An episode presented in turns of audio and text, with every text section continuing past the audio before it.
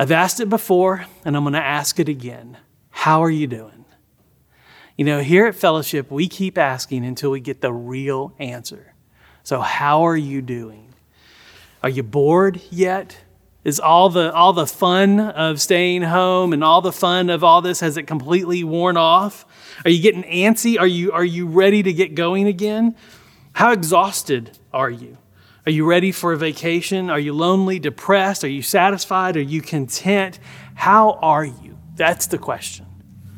Now, here's what's interesting. When I was dreaming about and planning about going through the book of Revelation, I knew that God wanted this series to be a series of breakthrough, a breakthrough for our church, and of breakthrough for people who, who went through this book together with us.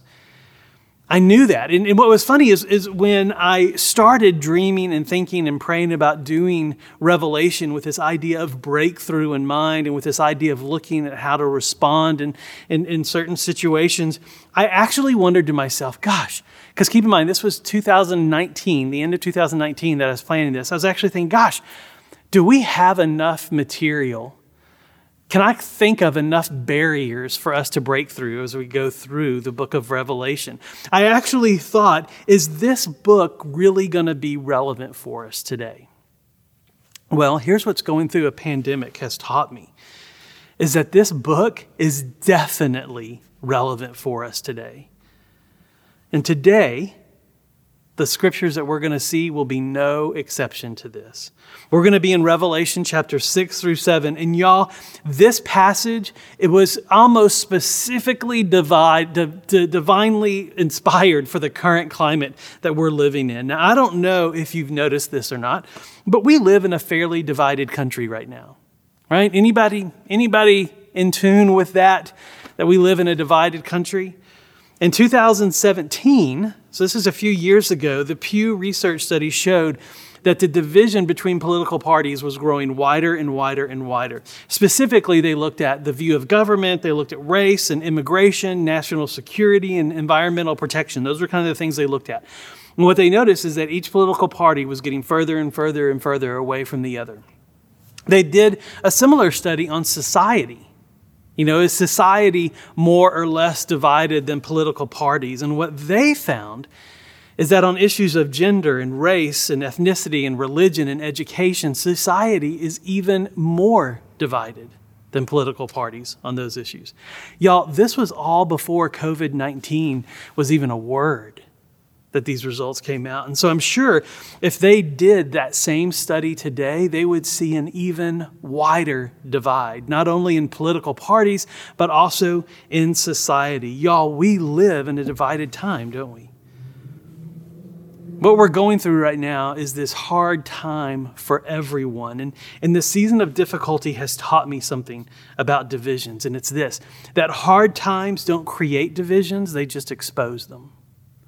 Hard times, like what we're going through now, don't create divisions, they just expose divisions that are already there. And so this season hasn't created any new political, any new divisions between political parties or societies. All it's done is to expose the division that's already in them. If you don't believe me, do a simple scroll on social media and you will see that to be true. And I would imagine if you take a minute and kind of reflect what's going on in your own heart and soul, you will see that this season, these hard times, have also, even for you, exposed some divisions in your heart and in your soul. See, when you feel like the world is against you, and that's kind of what hard times feel like, you feel like the world is against you. These times don't create divisions in your own heart, they simply expose them. They simply expose the divisions that are already there. You see, hard times exposes divisions in you. And so, y'all, these divisions affect how you answer that question that I asked you. When I asked you, How are you? the divisions in your own heart and soul affect the way that you answer that question. As a matter of fact, I think these divisions need to be exposed so that we can deal with them. Yeah, because this is what today's message is going to do. We're going to see these divisions in our own heart and we're going to see a better way to respond than with a divided heart. Now, today's passage includes some of the more famous pictures in Revelation. We're going to see the four horsemen of the apocalypse, right? Have you ever heard of them? Well, we're going to see them today. But they're not all that we're going to see. Because remember, in the book of Revelation, we believe, and as we work through this, we're seeing that Revelation shows us how to respond when the future happens. And so we're going to see some hard times today. As a matter of fact, those four horsemen are what's going to bring these hard times. And we're going to talk about them, but what we're going to see is we're going to see a better way to respond to those hard times. Now, albeit, you're going to see some familiar responses in here. As I go through this, you're going to be like, oh, I do that. Oh, I do that. Great. Like, I do too. We're in this together. We need this Bible to show us a better way. And that's what we're going to see. We're going to see that response today. And y'all, as your pastor, let me tell you, I hope we can walk in that better way with Jesus. Because I think that's what our world needs to see is that better way. Well, let's let's dive in. Chapter 6 verse 1 says this. It says, Now I watched when the Lamb opened one of the seven seals. Now remember, where we left off last week, um, uh, God the Father was holding this scroll in his hand, and he gave it to Jesus, and that scroll had seven seals on it. And so Jesus is now opening those seals, right? And so, so that's where we are today. And, and what's important for us to know is that each one of these seals releases a different kind of hard time on the earth. It releases a different kind of hard time on humanity. So let's, let's see what that is. Now, as I now I watched when the lamb opened one of the seven seals, and I heard one of the four living creatures say with a voice like thunder, "Come." And I looked, and behold, a white horse, and its rider had a bow, and a crown was given to him, and he came out conquering and to conquer. Now, this first seal was opened, and what it releases is war right? Remember, John's watching this happen and he sees this horseman with a bow and with a crown and, and he's released to conquer. And so, so, so there's this, this, this war that's going on. Now, here's what you're going to see with each of these four horsemen you're going to see an action, but you're also going to see an attitude that's fueling that action. And this attitude is oftentimes the reaction to those hard times, not the, not the better reaction. It's the reaction that's going to be really familiar to us. And so, so, so this is the action. The action is war. What's the attitude here? Well, well notice for, the, for you uh, Bible scholars out there and you folks who love to, to study and observe the Bible, notice something about this horseman. He has a bow. Now, what's unique about this word, this is the only time that this word is used in the entire Bible, and here's why. Because this is a bow with no arrows, right? You have a bow with no arrows. Nobody carries a bow with no arrows. Why? Because it's completely useless. And so, so this seal doesn't just release war on the earth, it also releases an attitude that's fueling this kind of war. And this, this attitude is, is, is an attitude that's embodied in a bow with no arrows. And I'm just calling it self righteousness. Right? It's this attitude, it's this attitude the self-righteous person is like a bow with no arrows. Here's what I mean. They put up a good front, but they aren't really good for anything, right? That's what a bow with no arrows is. It looks really powerful, but it doesn't have anything behind it. Another way to think about it is they're all bravado, which is which by definition is like they put on this good front like Gaston from Beauty and the Beast, right? But the problem is with self righteousness, it's all bravado, but it's no bravery, right? There's nothing there. They're all puffed up, but they're just full of air. You see, this war that's being released is a war about nothing. It's a war based on pride. It's a war based on self righteousness. It's a war to prove a point, not to correct an injustice. That's the first seal self righteousness. Let's look at the next one. Verse 3 says this And when he opened the second seal, I heard a, the second living creature say, Come. And out came another horse, bright red. Its rider was permitted to take peace from the earth so that people should not so that people should slay one another and he was given a great sword now here we see we can observe a couple of things one we see this horse is red right? Not only red, it is bright red. It is fiery red. And then we see bloodshed, right? This horse, uh, this horseman takes peace from the earth, and there's bloodshed. And so, so, so that's the action is this bloodshed. But the attitude here, see, red is often a color of strong emotion, right? It's the color of passion. That doesn't fit here. It's also the color of anger, right?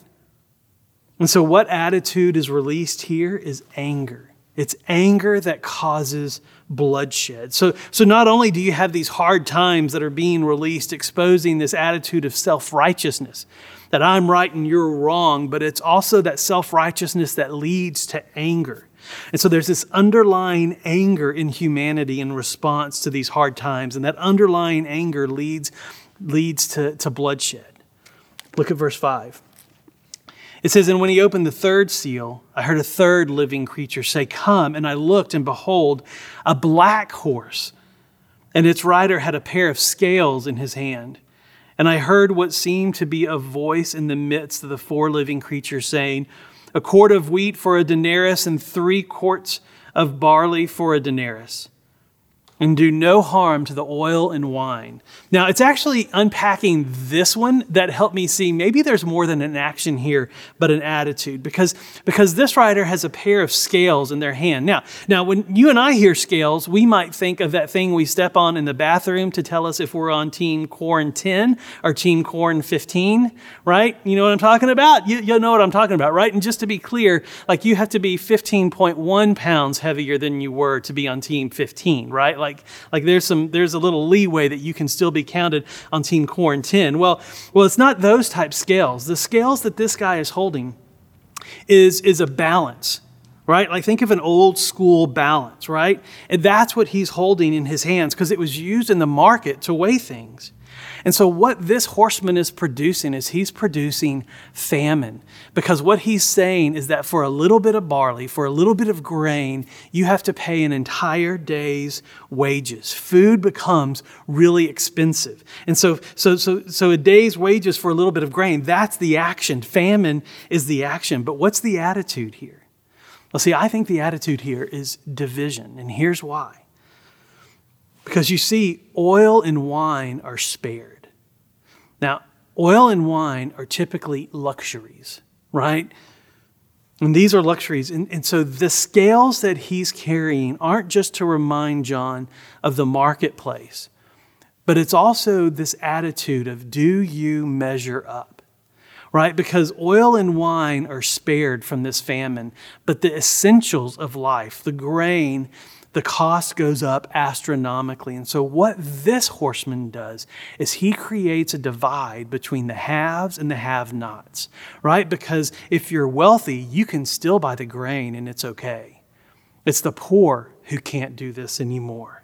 And so, so it is a, it, it, this attitude is one that seeks division when there's hard times. And this division is so strong that it causes famine, particularly to the poor. Now, Let's look at verse 7. It says, And when he opened the fourth seal, I heard a, ver- a voice uh, of the fourth living creature say, Come. And I looked, and behold, a pale horse this time. And its rider's name was Death, and Hades followed him. And there was given authority over a fourth of the earth to kill with sword, and with famine, and with pestilence, and with wild beast on the earth. And so now this one steps it up a little bit right? This one, the action is death. And its weapons are fourfold. You've got a sword, which is a common symbol for death and war, but then you've also got famine, pestilence, and wild beast. Now, these are weapons of destruction, right? You can't control wild beasts. It's this chaotic destruction. And that's what each one of these four things do is they cause destruction, right? A sword separates. Famine withers away. Pestilence, which, by the way, for you Marvel fans out there, the word for pestilence is very similar to the word for Thanos, right? It, because what it means is it means to separate body from soul, it means death. And wild beasts tear things apart. All of these things destroy, which leads to our final attitude, and it's an attitude of destruction.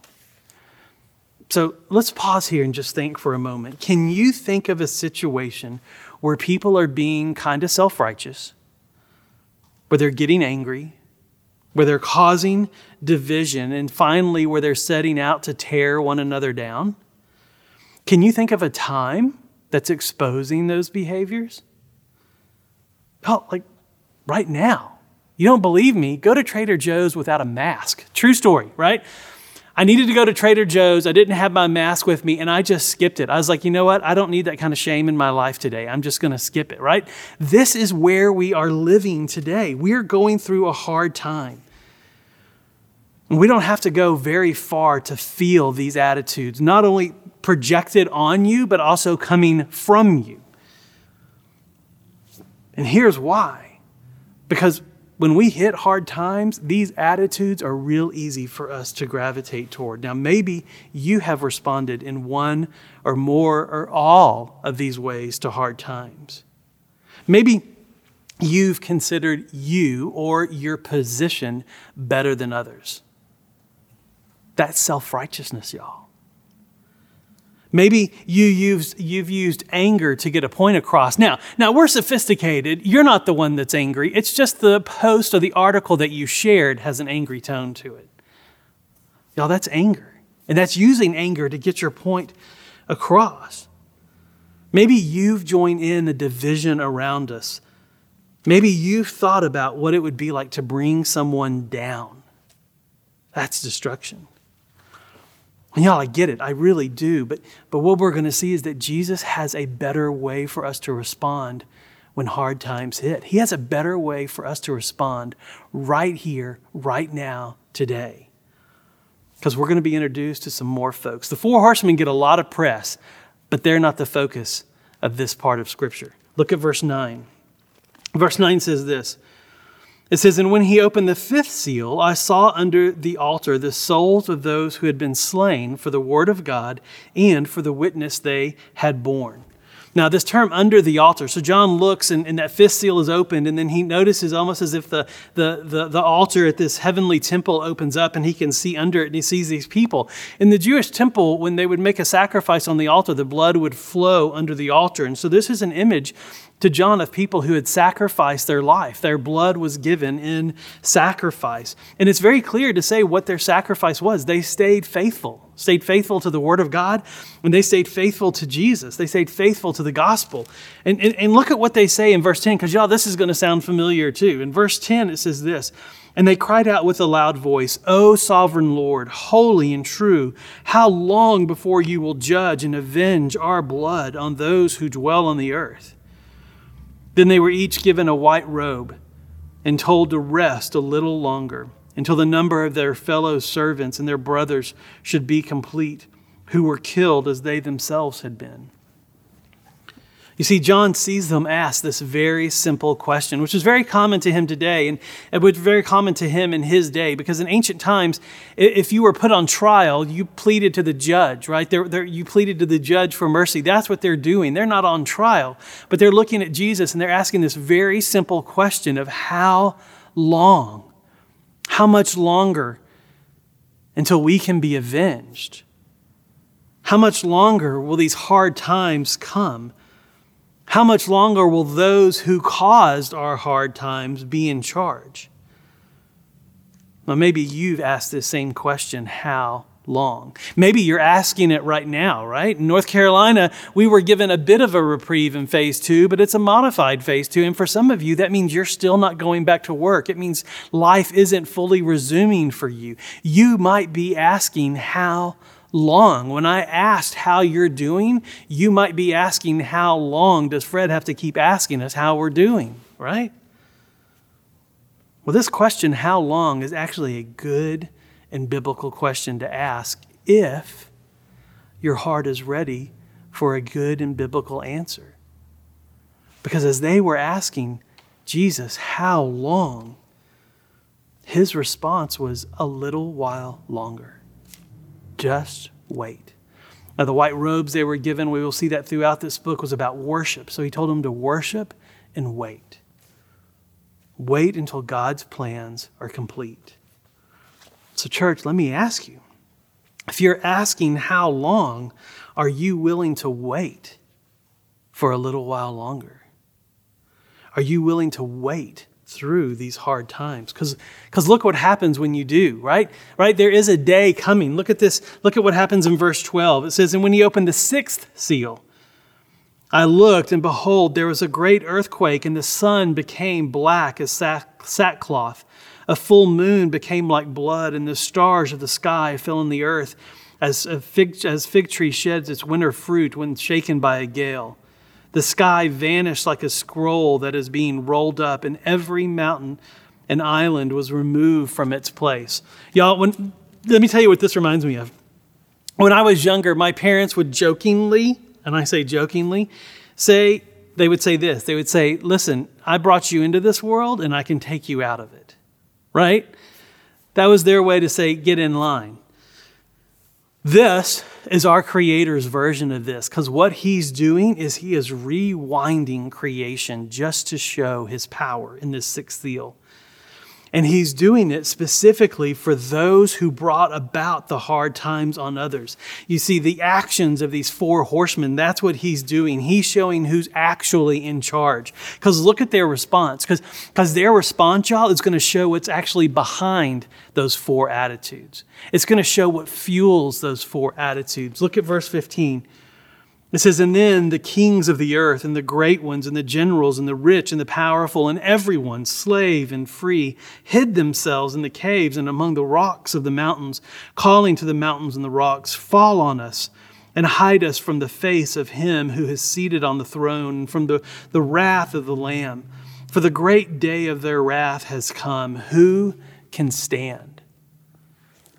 So, y'all, here's what's happening here those who have responded and with, with the self-righteousness with, with all of these four attitudes the ones who are in power and even the ones who aren't but the ones who are fueling all of this here's what we see is behind their response y'all. They are hiding. When god shows himself for who he is they hide. Now these aren't the faithful. These aren't the people who know jesus and the gospel these are the people who, when they see God's power, they don't know what to do. And here we simply see something else that is exposed in hard times. And I think it's what fuels those four attitudes. I think what we see here is what's, what's behind self righteousness, what's behind anger, what's behind division, what's behind wanting to tear someone down. Because what's behind all of that is actually fear. And so here's the deal, church when you respond with self righteousness, when you respond with division, when you respond with destruction, when you respond with any of those four things, when you respond with anger, I want you to know that we see you and we see the fear in you. I want you to know that when I respond with self righteousness, when I respond with anger, when I respond with division, when I respond with wanting to tear someone down instead of lifting them up, I want you to know that I know that you see me and you see the fear in me that's driving that. And I want us to all be clear that that fear, that fear will be exposed one day whether you're a Jesus follower, you know, that, that's just it. This passage is looking at those, I believe, who, who aren't following Jesus. But here's what I know about those of us who are following Jesus. We still have fear in our hearts, and that fear still produces those attitudes. And, and church, I need us to be clear that that fear will one day be exposed for what it is. So why not expose it now and let's deal with it and see a better way to respond? Because here's our great response to hard times. And when we're going through hard times, you see, we don't win by defeating. We don't. We simply don't. We win when God defeats. That's what's happening here is God is defeating those who caused these hard times. And so if you're going through hard times, particularly hard times caused by the actions and attitudes of others, then wait for God to do his work. Because their question is who can stand, right? They're, they're hiding in caves and they're fearful and they see God and his power and they say, Who can stand with that God? Who can stand with that God? We can't do it. We are, we are afraid. Well, John shows us. Look at chapter 7. Chapter 7, verse 1 says this And after this, I saw four angels standing at the four corners of the earth, holding back the four winds of the earth so that no wind might blow on earth or sea or against any tree. And then I saw another angel ascending from the, the rising of the sun, so coming from the east with the seal of the living God, and he called with a loud voice to the four angels who had been given power to harm the earth and the sea, saying, Do not harm the earth or the sea or the trees until we have sealed the servants of our God on their foreheads. And so, what John is seeing here is he's talking about another vision. I don't think these happen chronologically. I think there's a skip between chapter six and seven. But what John's doing in, in, when he wrote this is he's answering that question that was asked at the end of chapter six. He's answering the question that they said of who can stand. And his answer, his answer to this is who survived these hard times. Well, let's look and see. Because he says, And I heard a number of the sealed 144,000 sealed from every tribe of the sons of Israel. 12,000 from the tribe of Judah were sealed, from the tribe of Reuben, from Gad, Asher, Naphtali, Manasseh, Simeon, Levi, Issachar, Zebulun, Joseph, and Benjamin were sealed. 12,000 from each of those. Now, this number represents, I believe it's symbolic and it represents the number of Israel. The, the, and here's why. Uh, here's why I believe it's symbolic. Dan was a tribe in Israel and isn't even mentioned here right and so so so it's not that there are 12,000 Jews from each tribe that are going to be saved 12,000 people from the 144,000 people from the nation of Israel are going to be saved I, I think it's symbolic you see I think the, the the bigger picture here is how they're organized because what we see here is this is divided up like an army. This is what would happen when you when you divided your troops into armies as you would count them. And so so John's answer to this question is who can stand? Is it's those who are following Jesus, those who are under Jesus' command, because look who else is there. In verse 9, it says, After this I looked, and behold, a great multitude that no one could number, from every nation and all the tribes and the peoples and the languages, standing before the throne and before the Lamb, clothed in white robes, with palm branches in their hand, and crying out with a loud voice, Salvation belongs to our God, who sits on the throne, and to the Lamb. And all the angels were standing around the throne and around the elders and the four living creatures, and they fell on their faces before the throne, worshiping God, saying, Amen. Blessing and glory and wisdom and thanksgiving and honor and power and might be to God forever. Amen. And then one of the elders addressed me, saying, Who are those clothed in white robes? And from where have they come? Right? This is the question, right? The question was asked, Who is this that can stand? Well, an elder comes up to John and asks him, Who are they? And he gives the most brilliant answer. He said, he said to them, Sir, you know. In other words, I don't know. You, you tell me. And he said to me, These are the ones coming out of the great tribulation. They have washed their robes and made them white with the blood of the Lamb. And so, who are these people? That are, are lined up under the command of Jesus? Who are these people that come from every tribe and every tongue and every time zone in the, in the, in the world? It's those who have stayed faithful to a faithful Jesus. That's who they are. That's what he's saying. During the worst of hard times that you can imagine, they stayed faithful to a faithful Jesus.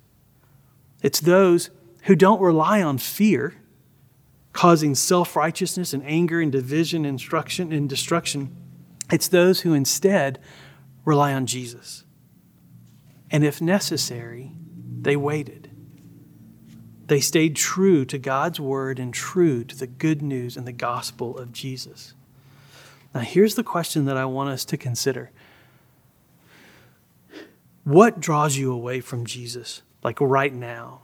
What draws you away from Jesus in this time? I don't believe that we're living in the, the sixth seal of the book of Revelation. I believe we're living in a time that's similar, but not nearly as bad. But yet we're tempted to respond the same way. We're tempted to let fear fuel our attitudes. So I'm asking you, what draws you away from Jesus? Where, where does fear live in you? Where do you find yourself gravitating towards self righteousness, anger, division, and, and destruction? Well, listen to me.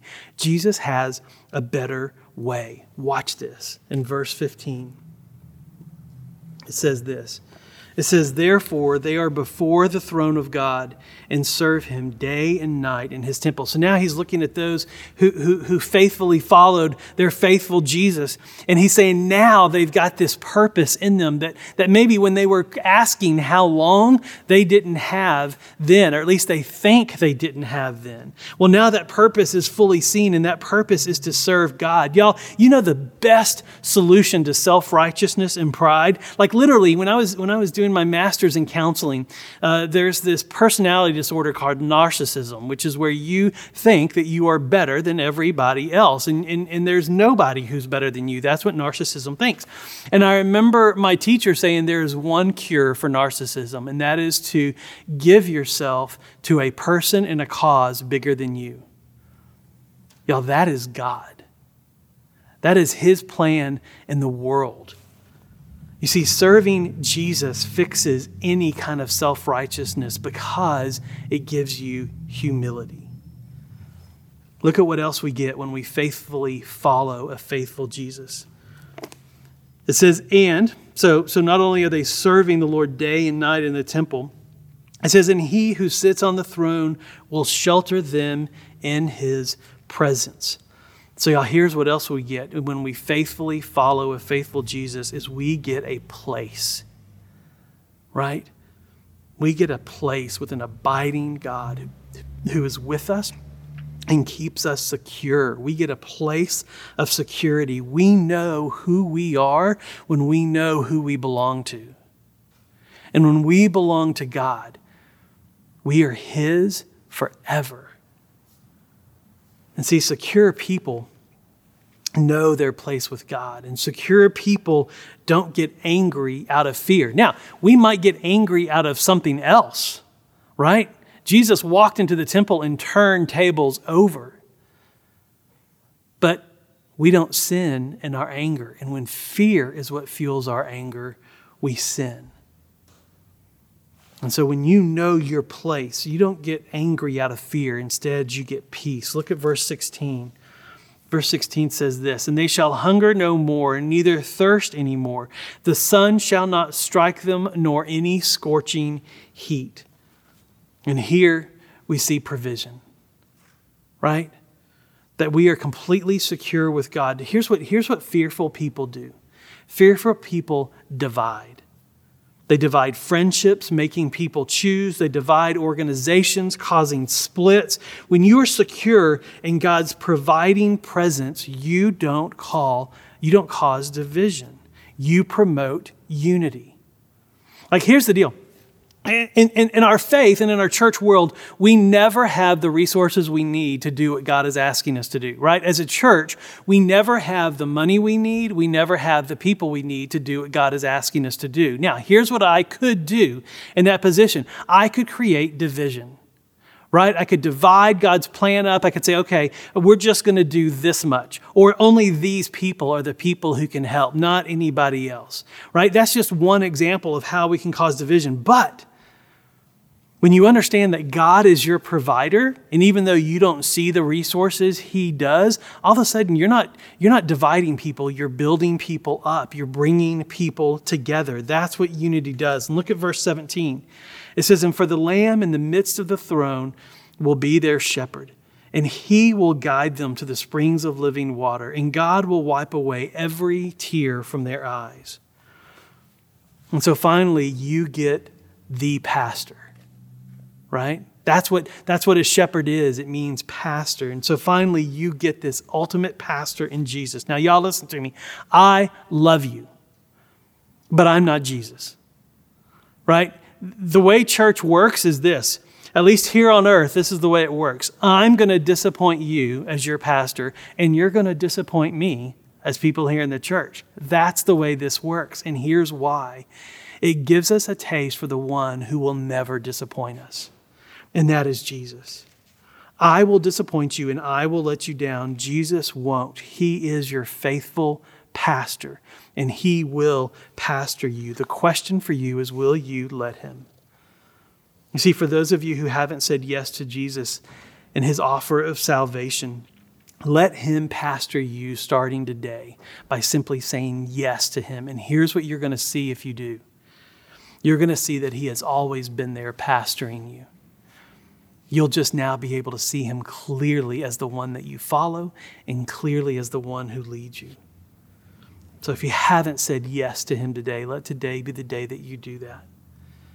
And for those of you who have already said yes to Jesus, don't let hard times, these hard times in particular, lead you to fear. Let me ask you a question. When, when, when this coronavirus, COVID 19 season is over, who do you want to be? Who do you want to be when this is over? Do you want to be a person who's led by fear, or do you want to be a person who's led by Jesus? Because you see, here's what we see today as a better way to respond. It's by staying faithful to a faithful Jesus. Because he will always be faithful to you. And so we can rest in him. We can wait on him. We can trust him. And this week, here's what I want you to do I want you to notice when fear is taking a hold of you, because here's what fear is going to say Fears might make you say, I'm right, they're wrong. Beware of self righteousness and instead serve God by serving someone else. Fear might make you say this week, I am mad. Let God deal with the one who made you mad. Pray for your enemy, is what Jesus says. Maybe fear will make you say, if they would only do it my way. How about this? Pursue unity, not division. Does fear make you say, You won't do this again? Practice building up, not tearing down. Y'all, I have a final verse that I'm going to pray over us. And I hope that it ministers to you, and I hope that it gives you hope and a direction forward through these hard times that we're living in. So, what we're going to do is I just want you to close your eyes and listen to this verse as I pray it for us. James 4 6 through 8 says this but God gives more grace. Jesus, give us more grace. Therefore, it says, God opposes the proud, but gives grace to the humble. Jesus, make us a humble people. The scriptures say, Submit yourselves, therefore, to God. Jesus, show us where we aren't submitting to you and where instead we're submitting to fear. Scripture says, resist the devil and he will flee from you. Father, may we not fight your enemies. May we let you fight. May we just resist. And then finally, James says, draw near to God and he will draw near to you. Jesus, you do draw near to us. And I thank you for that. May we be a people that draw near to you. In Jesus' name we pray. Amen.